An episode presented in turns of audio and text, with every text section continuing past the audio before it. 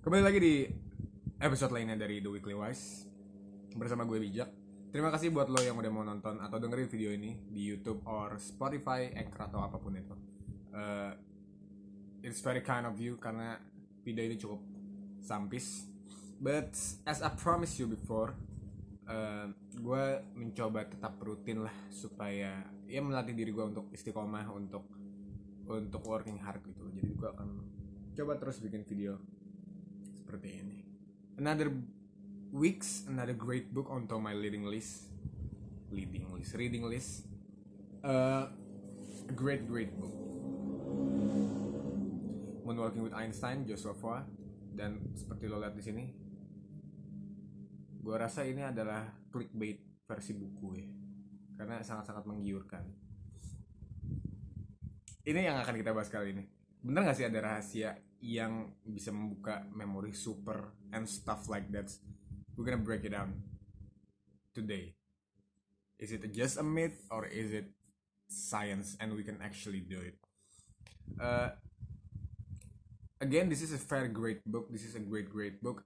Uh, Joshua Foer 2011.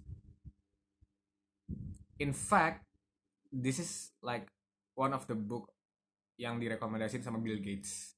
So it's a great book. Uh, a short summary, buku ini adalah sebuah perjalanan dari si siapa namanya? Si Joshua Foer ini dalam menemukan pemahaman beliau, pemahaman beliau, pemahaman dia soal memori.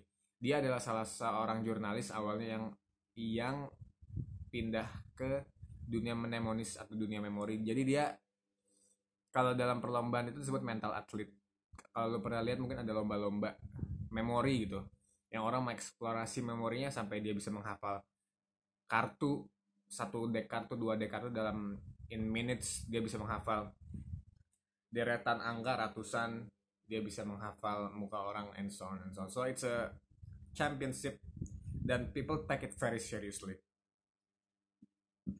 Dia awalnya nggak tahu sama sekali sampai akhirnya dia melakukan sebuah eksplorasi mengobservasi dia bertemu semua bertemu banyak orang dia menyusun kerangka-kerangka yang dia tumpahkan di buku ini dan it's a great thing.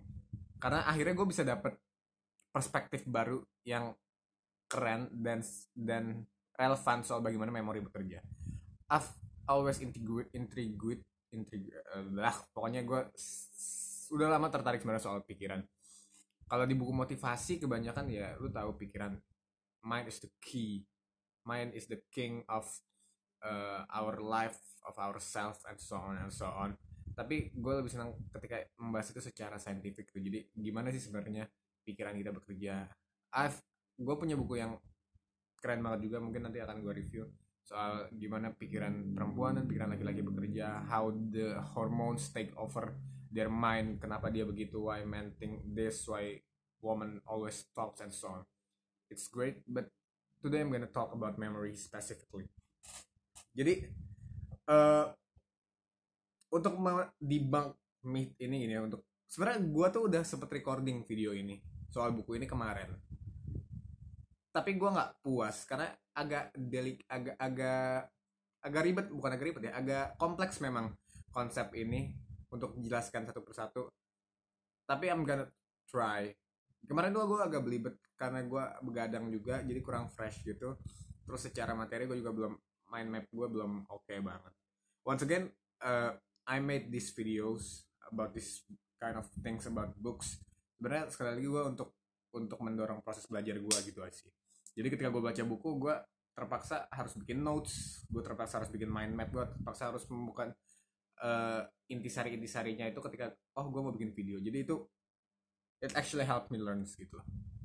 So, eh, apa yang akan gue bahas dalam video ini? Pertama gue akan kasih lo sedikit akses historis. Gue akan akan review sedikit pandangan dari zaman ke zaman soal memori, soal kemampuan mengingat the art of mem- memorizing. Kedua, gue akan kasih lo satu kasus, satu kasus yang beneran terjadi term- in terms of memory, a great case untuk kita semua bisa memahami yang ketiga yang paling penting untuk memahami bagaimana sistematika kita dalam memahami memori. Bagaimana how we use our memory to the fullest.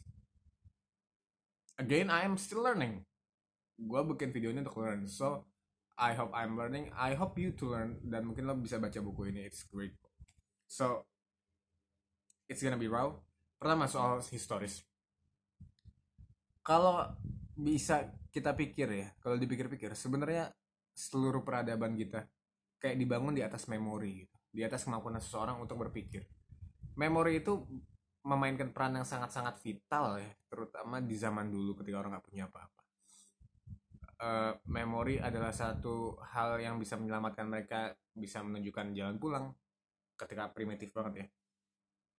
Memori adalah hal yang bisa menggeneralisir mana buah yang nggak bisa dimakan mana buah yang bisa dimakan mana hewan yang berbahaya nggak bisa berbahaya mana daerah yang bisa dihidupi.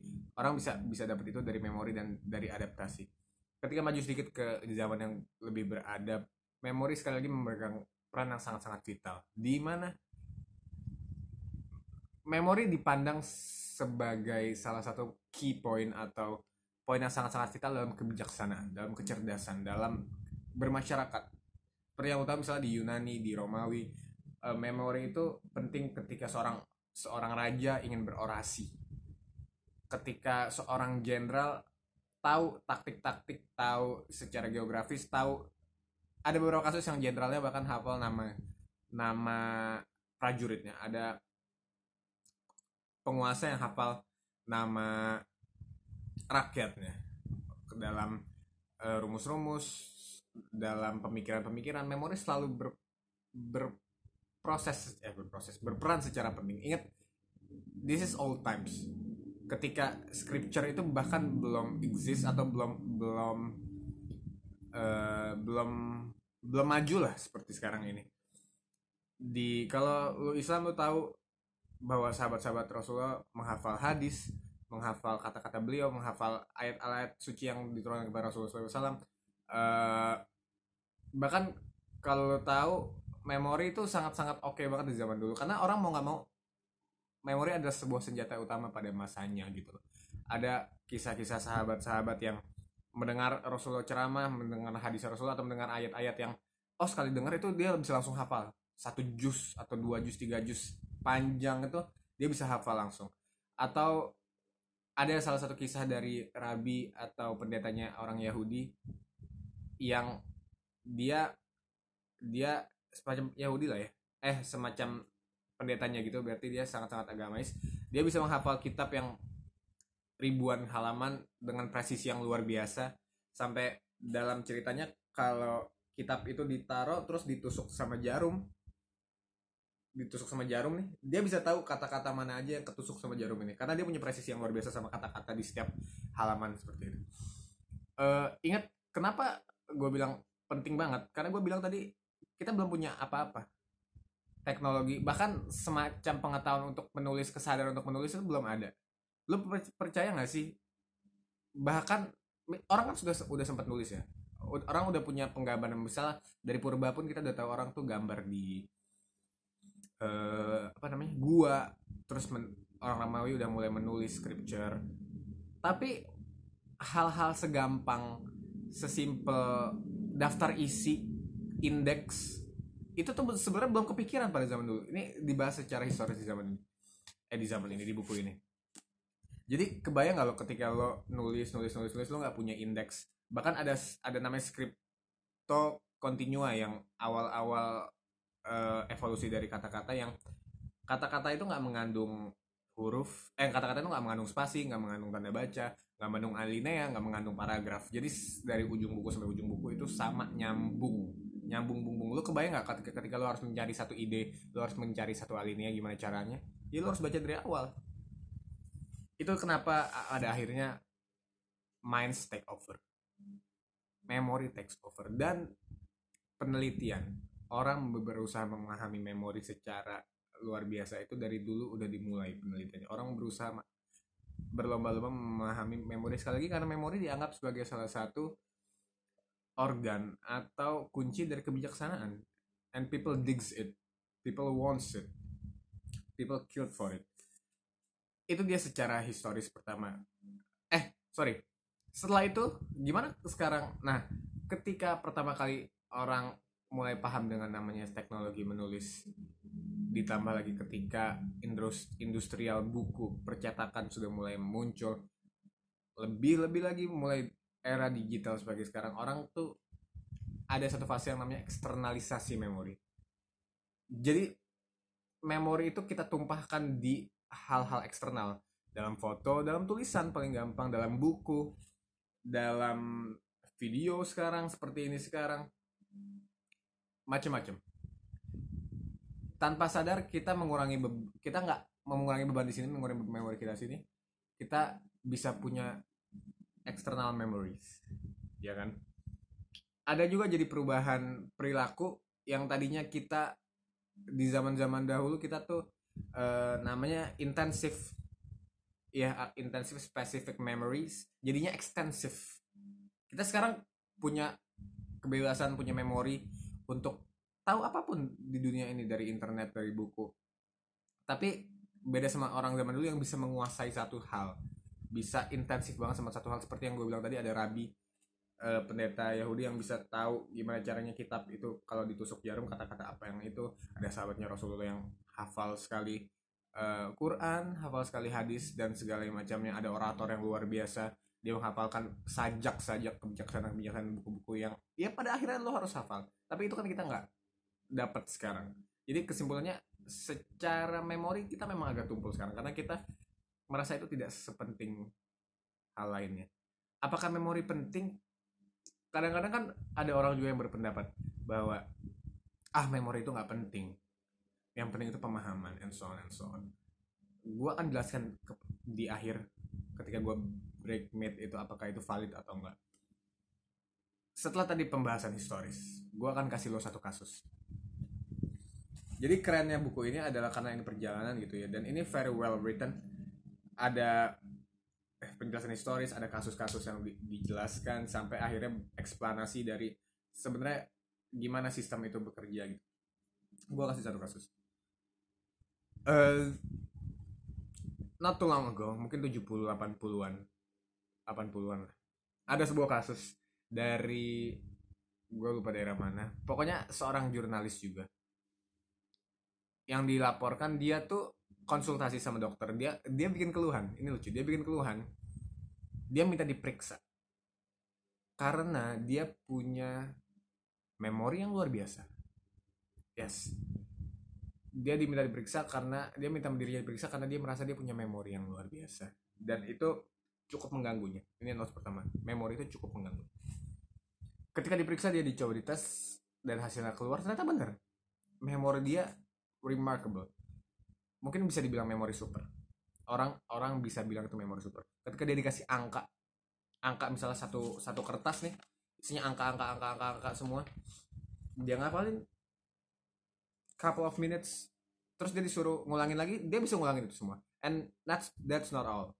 Bahkan ketika dia disuruh ngulang dari belakang ke depan dia bisa melakukan itu without any hesitation. Terus ketika orang ngomong misalnya dia tadi disuruh ngafal angka itu bukan jadi memori singkat. Dia otomatis jadi memori memori jangka panjang ketika lo tanya deret angka yang hari ini lo tanya sebulan ke depan dia masih akan tetap ingat dengan presisi yang luar biasa dan bahkan dengan sekitarnya. Di sini dikasih tahu bahwa eh, ada beberapa kesempatan yang ketika dia disuruh mengingat yang sebulan lalu misalnya terus dia cuman merem oh waktu itu lo nanya gue pakai baju abu-abu gue lagi minum sesuatu kondisinya lagi kayak gini. Sampai sebegitunya. Bukan cuman huruf kata-kata puisi gambar anything you give. Apa pun yang lo kasih ke dia untuk hafalin ditelan sama dia. Dan dia bisa mengulang itu semua mau dari depan mau dari belakang mau dari tengah mau dalam kondisi apa pun effortlessly. Ini yang perlu digarisbawahi eh, effortlessly. Dia nggak perlu menghafal dia cuman dia baca baca baca baca baca ya udah selesai. Terus dia bisa ngapal udah begitu doang dan ini adalah salah satu kasus yang paling terkenal mungkin di di dalam study memory ini. Kalau di sini sih dikasih tahunya sebagai inisialnya S. Kalau nggak salah dari Rusia ya gue lupa. Tapi ini kisah nyata. Ini yang akhirnya orang ini diteliti jadi salah satu susunan teori paling berpengaruh dalam eh, memori dalam dunia pikiran ketika dokter yang meriksa akhirnya taking a deeper look into his brain. Ya into her brain. Ini perempuan. Into her brain. Ditemukan bahwa alasan kenapa dia bisa sebegitunya dalam memori adalah satu adalah satu kondisi yang akhirnya dinamakan sebagai sinestesia. Sinestesia adalah satu keadaan di mana impuls otak lo itu sangat-sangat berkaitan. Sehingga otak kiri lo dan otak kanan lo bisa nyambung dengan sedemikian rupa dengan presisi yang luar biasa. Ini mungkin gifts gifts lah buat dia salah satu mukjizat banget buat dia. Hasilnya apa ketika otak kiri lo dan otak kanan lo bisa terhubung sedemikian rupa? Hasilnya adalah semua kata semua angka semua muka punya rasa. Yes. Otak kiri eh, gue agak lupa deh. otak kiri kan sesuatu yang sesuatu yang runut ya. Angka deret kata-kata logic angka sementara otak kanan imagination kreativitas uh, ya you name it. Pokoknya lo ngerti lah otak kiri lebih rigid lebih kaku otak kanan lebih ini. Ketika dia punya kondisi kondisi sinestesia ini semua hal punya rasa. Maksudnya gimana?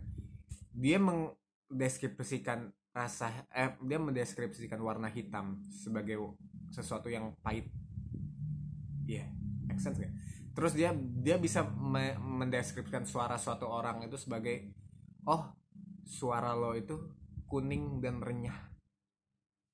Dia juga bisa mentranskripsikan kata-kata. Misalnya ketika dia dengar kata nothing dia apa yang ada otomatis di pikiran dia adalah sebuah awan yang pekat. Dan semua rasa-rasa itu yang akhirnya muncul secara otomatis di pikiran dia. Ini otomatis ya sinestesia namanya.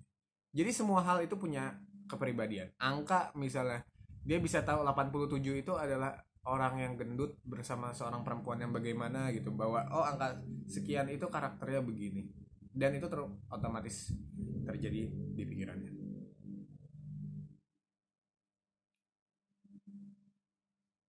Gue nggak tahu mungkin lo relate sama ini apa enggak tapi gue merasakan ini makanya gue wow oh ini ternyata nama kondisinya. Ketika gue kecil dulu gue nggak tahu ya harus sedih apa enggak ketika gue nggak terlalu merasakan ini sekarang. Angka itu punya karakter persis seperti ini. Gue dulu sering menilai angka itu punya karakter waktu gue kecil. Misal kayak 7 itu pokoknya kalau nggak 5 sama 6 itu bawang put nakal. Dia kayak bawang merah gitu lah. Terus angka berapa itu bawang putih dia selalu dibully. Terus ada yang ibunya terus ada angka yang empat itu kalau nggak salah orang yang orang kayak berjas gitu yang uh, berpendidikan gitu. Ini gue tadi kedengarannya kayak klinik banget ya kayak kayak ngayal banget. Tapi it's true it's true I've been there. Dan ini terjadi sama dia secara otomatis di otaknya sampai dia besar. Adakah seperti gue bilang tadi ini kan sebuah gift ya sebuah mukjizat. Terus ada gak sih sebenarnya uh, drawback ada nggak sih kekurangannya? Ada. Ada. Karena dia punya kemampuan ini dan ini berlangsung secara otomatis di otaknya. Dia nggak bisa menerima hal-hal yang anekdot. Dia nggak bisa menerima hal-hal yang kiasan. Ini adalah salah satu alasan kenapa dia datang. Karena dia merasa terganggu. Misalnya kayak gini deh. Ketika gue bilang oh satu hal ini oh kerja itu tidak semudah mengembalikan telapak tangan. Sebagai orang yang normal yang maksudnya bukan normal ya ya orang yang nggak sebegitunya nggak punya kondisi sinestesia di mana kita bisa memisahkan impuls kita di otak kiri dan otak kanan kita tahu dong bahwa oh yang dimaksud adalah kiasan. Membalikan telap tidak semudah membalikan telapak tangan artinya hal itu tidak semudah yang kelihatannya. Tapi menurut mungkin menurut dia ketika dia dengar tidak bisa membalikan telapak tangan yang ada di telapak dia mungkin sesuatu yang sangat-sangat literal. Dia membayangkannya adalah ah telapak tangan apa urusannya? Sama telapak tangan. Terus misalnya uh, ya you know kiasan-kiasan. Uh, apa ya? Ya anekdot-anekdot gitulah ya. Pokoknya jadi apa yang masuk ke pikiran dia akan otomatis terkonversi jadi terkonversi jadi suatu gambaran. Jadi dia nggak bisa menerima hal-hal yang kayak puisi. Nah kayak puisi. Puisi karya-karya sastra itu dia nggak bisa baca. Dia nggak bisa baca kiasan seperti eh, matamu seperti rembulan. Dia nggak bisa mendapatkan kiasan mendapatkan message bahwa oh itu adalah sebuah eh, sebuah majas apa ya namanya ya personifikasi ya. Dia nggak bisa mendapatkan satu identitas bahwa oh itu tuh sebuah pujian yang it means you are wonderfully beautiful gitu yang dibayangkan mungkin ya bulan rembulan oh terang terus ya maksudnya apa gitu? Itu dia kekurangannya tadi. Now what we learn from this dari kasus yang ini? Ketika sekali lagi gue bilang scientific research people trying to know about memories about thought about dan turunan lebih jauh sampai ke aspek-aspek yang lebih holistik. Aspek-aspek yang lebih spiritual. Tapi kan semuanya mulai dari otak. Penelitian ini udah mulai dari itu semua dari yang sangat-sangat psikologistis sampai satu hal yang sangat-sangat medis gitu. Bagaimana impuls-impuls di otak seperti yang tadi di S ini.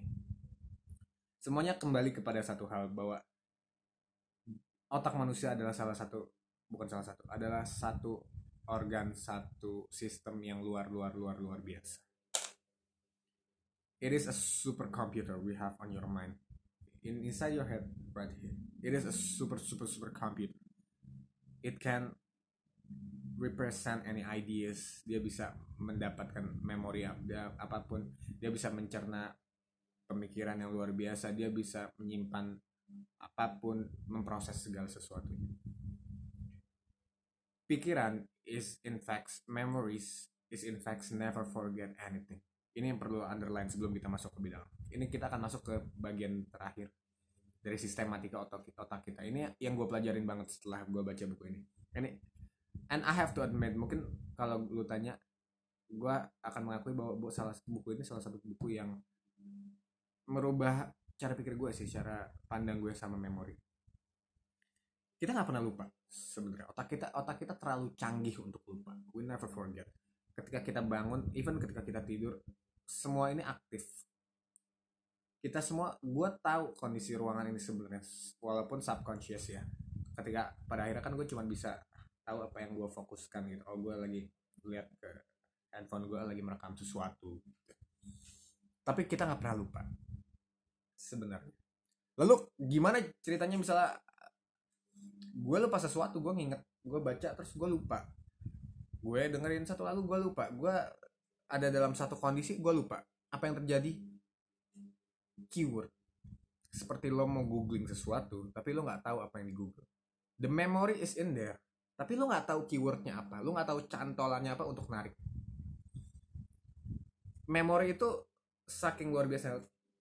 Gue akan kasih satu analogi ini lucu. Tapi persepsi gue soal memori itu seperti itu lo tahu nggak ada episode di SpongeBob yang SpongeBob itu bikin locker. Yes di di Krusty Krab. Dia bikin locker buat akhirnya Squidward naro klarinet. Ternyata pas Squidward masuk itu gede banget. Jadi yang awalnya cuma locker biasa dia bisa masuk terus itu kayak laci semuanya. Ada kayak database yang laci laci laci laci laci laci laci. laci ada ribuan laci di situ. Nah pikiran persis kayak gitu menurut gue. Gue me- merepresentasikan seperti itu. You never forget semua memori lo ada dalam laci. Yang masalah adalah lo lupa lacinya yang mana. Yang masalah adalah lo lupa lacinya ada di bagian mana. Lo lupa memori itu adalah sangkutannya apa. Pada akhirnya dia jadi ngejongkrok aja di situ dia diem aja di situ dan lo nggak bisa recall itu ketika karena lo nggak punya nggak punya hooknya. Lo nggak punya sesuatu yang cukup untuk lo searching Google gitu. Lo kan misal lo mau searching Google sesuatu gitu. Ketika lo udah tahu jelas apa yang lo mau ya udah lo tinggal ketik keluar. Beda misalnya lo dengar sesuatu lo mau tahu sesuatu tapi lo nggak tahu bahkan lo nggak tahu apa yang lo mau gitu. Aduh gue tadi denger lagu gue inget nih gue denger lagu tapi liriknya tuh gimana ya? Gue nggak tahu. Ah, itu itu yang sebenarnya dikatakan sebagai lupa. Jadi secara sistematika kita berpikir it all came down to this. Otak itu bisa mengingat segala sesuatu tapi otak tidak bisa dengan efektif menyimpan sesuatu yang abstrak. Harus sesuatu yang spesifik. Abstrak apa? Abstrak itu sesuatu yang nggak punya kaitan dengan apa-apa. Huruf itu abstrak. Angka itu abstrak Se- segala sesuatu yang nggak punya konteks yang cuma seliwer seliweran cuma lewat aja itu sesuatu yang abstrak apa yang bisa disimpan oleh otak? Sesuatu yang spesifik. Yang punya kaitan yang punya cerita yang punya meaning yang punya sangkut paut terhadap indera lo di dalamnya. Apa buktinya? Sesuatu butuh bukti dong ya. Ya nggak sih? Sebuah teori sebuah hipotesis perlu bukti untuk akhirnya valid. Buktinya adalah pasti lo semua gue pernah lupa nama inget muka. Hmm. atau inget memori lupa tempat. Misal kayak gini gue inget waktu itu gue bikin ini sama gue kita main nih di waktu ini mainnya gini gini gini. Waktu itu nama mallnya apa ya? Waktu itu kita di mana ya? Namanya apa ya? Nama kita waktu itu makan nih. Yang waktu itu kita makan tuh yang kita makan sushi enak banget. Nama restorannya apa ya memorinya ada sesuatu yang spesifik. Misalnya dia makan lu tahu oh enak.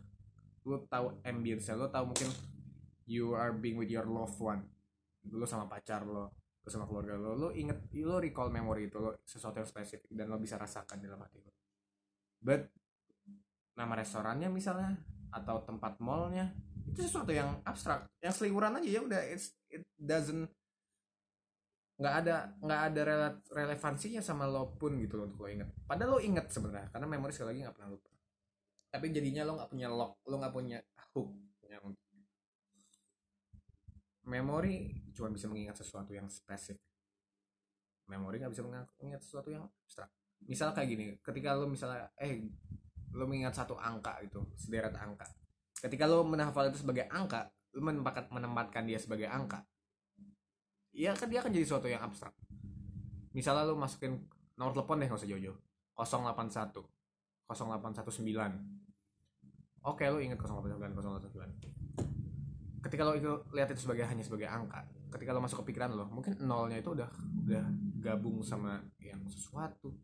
8 nya itu udah masuk ke 8 apa 8 eight the hateful eight film apa satunya udah ke mana sembilannya udah masuk ke mana pada akhirnya lu akan lupa. Jadi apa gimana caranya kita bisa menghafal paling luar biasa yang gua yang gua pelajari dari sini adalah adalah dengan mengubah segala sesuatu menjadi kontekstual. Lo harus mencari sebuah kaitan yang spesifik dan meaningful buat lo untuk sampai akhirnya bisa lu tarik lu recall. Misalnya nah persis seperti buku. Seperti apa yang gue lakukan saat ini. Without context books is just a remixes. Adalah hanya acak-acakan dari kata-kata ya nggak? Buku kan isinya huruf yang pada akhirnya diremix. Diremix. Di diaduk-aduk. Ya nggak sih? Kata-kata yang kalau nggak punya konteks ya kata-kata aja. Huruf-huruf thousand millions of words of letters is in here kenapa gue gue lakukan ini? Gue merubah segala informasi yang ada di situ. Informasi yang informasi yang mentah informasi yang abstrak informasi yang hanya informasi menjadi sebuah konteks. Konteksnya apa? Oh bahwa memori itu seperti ini. Akhirnya gue punya pemahaman dan pemahaman itu jadi sesuatu yang ada hooknya buat gue. Apalagi ketika gue menjelaskan seperti ini. Gue jadi ingat oh oh waktu itu gue bikin video nih soal ini. Gue masukin ke YouTube gue The Weekly Wise ya, dan, dan akhirnya itu jadi sesuatu yang meaningful dan gue bisa bisa menceritakan isi buku ini gue bisa menangkap isi buku ini lebih lebih erat gitu. Terus gimana eh, konteksnya misalnya sama angka? Seperti di Memory Championship seperti yang gue bilang tadi Joseph for in in in his days gitu. gimana cara misalnya orang bisa ngafal angka pi pi 22 per 7 atau 13 eh 3,14 terus deretnya itu bisa beratus-ratus dihafal. Gimana orang bisa ngafal kartu dua deck dalam berapa menit? Ada sebuah teknik yang luar biasa namanya namanya memory palace Pel, memory palace. Yes istana memory. I'm not gonna break it down in here karena sebenarnya intinya udah gue kasih tahu ke kalian tadi semuanya. Bahwa memori itu bisa memproses sebuahnya sebuah konteks. Dia nggak bisa memproses sesuatu yang abstrak misalnya gimana soal kartu. Dan gue pernah coba ini. Gue bisa. Gue bisa. Ketika gue baca ini gue gue penasaran gue gue praktekkan dong gue bisa. Kartu itu sesuatu yang abstrak. King as satu dua tiga empat lima it's just another words. Itu itu hanya hanya huruf juga hanya apa namanya angka juga pada akhirnya. Gimana caranya gue menjadikan karakter-karakter di setiap angka-angka itu? Misalnya king uh, king oh, jadi kan ada empat empat jenis kartu ya ada ada wajik ada keriting hati gitu gitu nah misalnya untuk untuk wajik hitam. Eh, bukan wajik ya. Apa sih yang kayak daun hitam itu? King gue masih inget king itu ini kategorinya artis. Kings itu Tom Cruise. Queen itu Mia Khalifa. Joker itu uh, Heath Ledger. Joker yang di Dark Knight uh, 10 10 itu the one who plays Venoms uh, Tom gue lupa namanya yang, yang main Venom 9 itu 9 itu eh sorry sorry. 10 itu Robert Downey Jr 9 itu yang main Venom 8 itu Mete Mete McConaughey. 7 Tom Holland. 6 itu 6 itu I forgot pokoknya as itu Tom Cruise eh as itu Leonardo DiCaprio dua itu Sia tiga itu Paul Walker empat itu The Rock lima itu Charlie Puth enam itu kalau nggak salah Robert Downey Jr ya. Ya yeah, you, get the ideas. Gue mentransfer semua hal yang abstrak sekali lagi menjadi sebuah hal yang spesifik. Menjadi karakter yang gue tahu banget. Nah kuncinya adalah familiaritas. Lu kena gue harus pilih orang-orang karakter yang gue tahu persis. Gue pernah nonton gue tahu how they behave I know how they talks I know how they sound I know what they see gitu. Apa bagaimana mereka kelihatannya gue melihat pernah melihat mereka dalam film. Kenapa? Supaya gue bisa membentuk sebuah citra yang utuh. Pada akhirnya King gue transkripkan menjadi uh, Tom Cruise as jadi Leonardo DiCaprio. Gimana cara hafalnya Nah, itu lo hafal, lo harus belajar di Memory Palace. Lo bisa searching aja di Google, itu banyak eh di di YouTube itu udah cukup jelas penjelasannya. Gue udah pernah nonton videonya. Ada yang salah satu juga dari Joshua Fornya ini sendiri. Nah, sekarang ke bagian terakhir.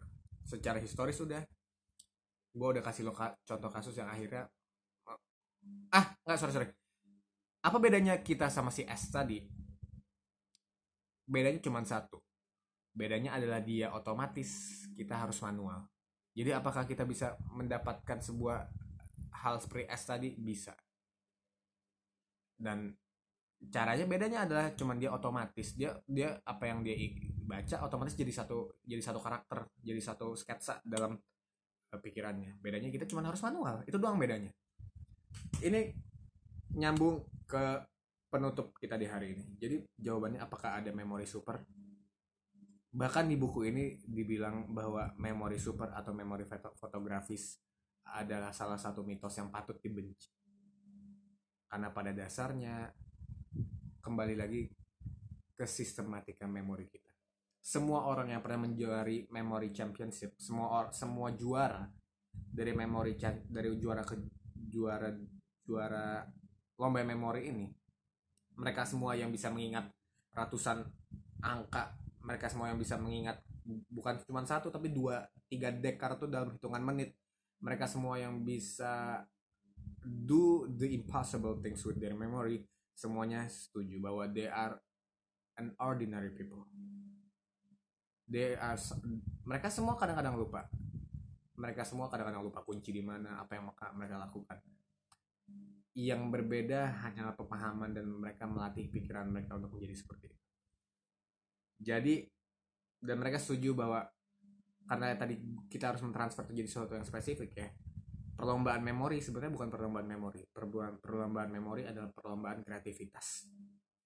Jadi sekali lagi apa yang gue pelajarin bahwa memori super itu patut dipertanyakan tapi bisa diraih dengan memahami sistematika pikirannya. Last but not least uh, gue udah coba mempraktekkan ini semua and it helps a lot. Misalnya ketika gue menghafal sesuatu gitu. Misalnya gue ngaji gitu oh gue mau hafalin suatu ayat gitu dalam Al-Quran. Ada kata-kata yang bisa gue transformasikan jadi satu karakter sehingga gue bisa lebih mudah merecall itu. Itu menjadi sesuatu yang spesifik karena akhirnya nggak jadi satu kata lagi. Misalnya ketika gue buka baca buku it's not just another word. Jadi satu konteks jadi satu stage jadi satu panggung dalam pikiran gue jadi satu pemahaman yang bisa gue akhirnya gue bisa share seperti ini. So I hope you learn something from this. Uh, thank you so much for listening to this. Lagi-lagi video gue lumayan panjang 30-an menit biasanya 30 but it has been great yes. Uh, mungkin pertanyaan buat gue cuman buat dari gue cukup simpel. Kalau misalnya kita semua punya memori super pada akhirnya apa yang mau kita inget ya? Stay curious man. Dan jangan lupa tonton The Weekly Wise. Minggu depan. Mantap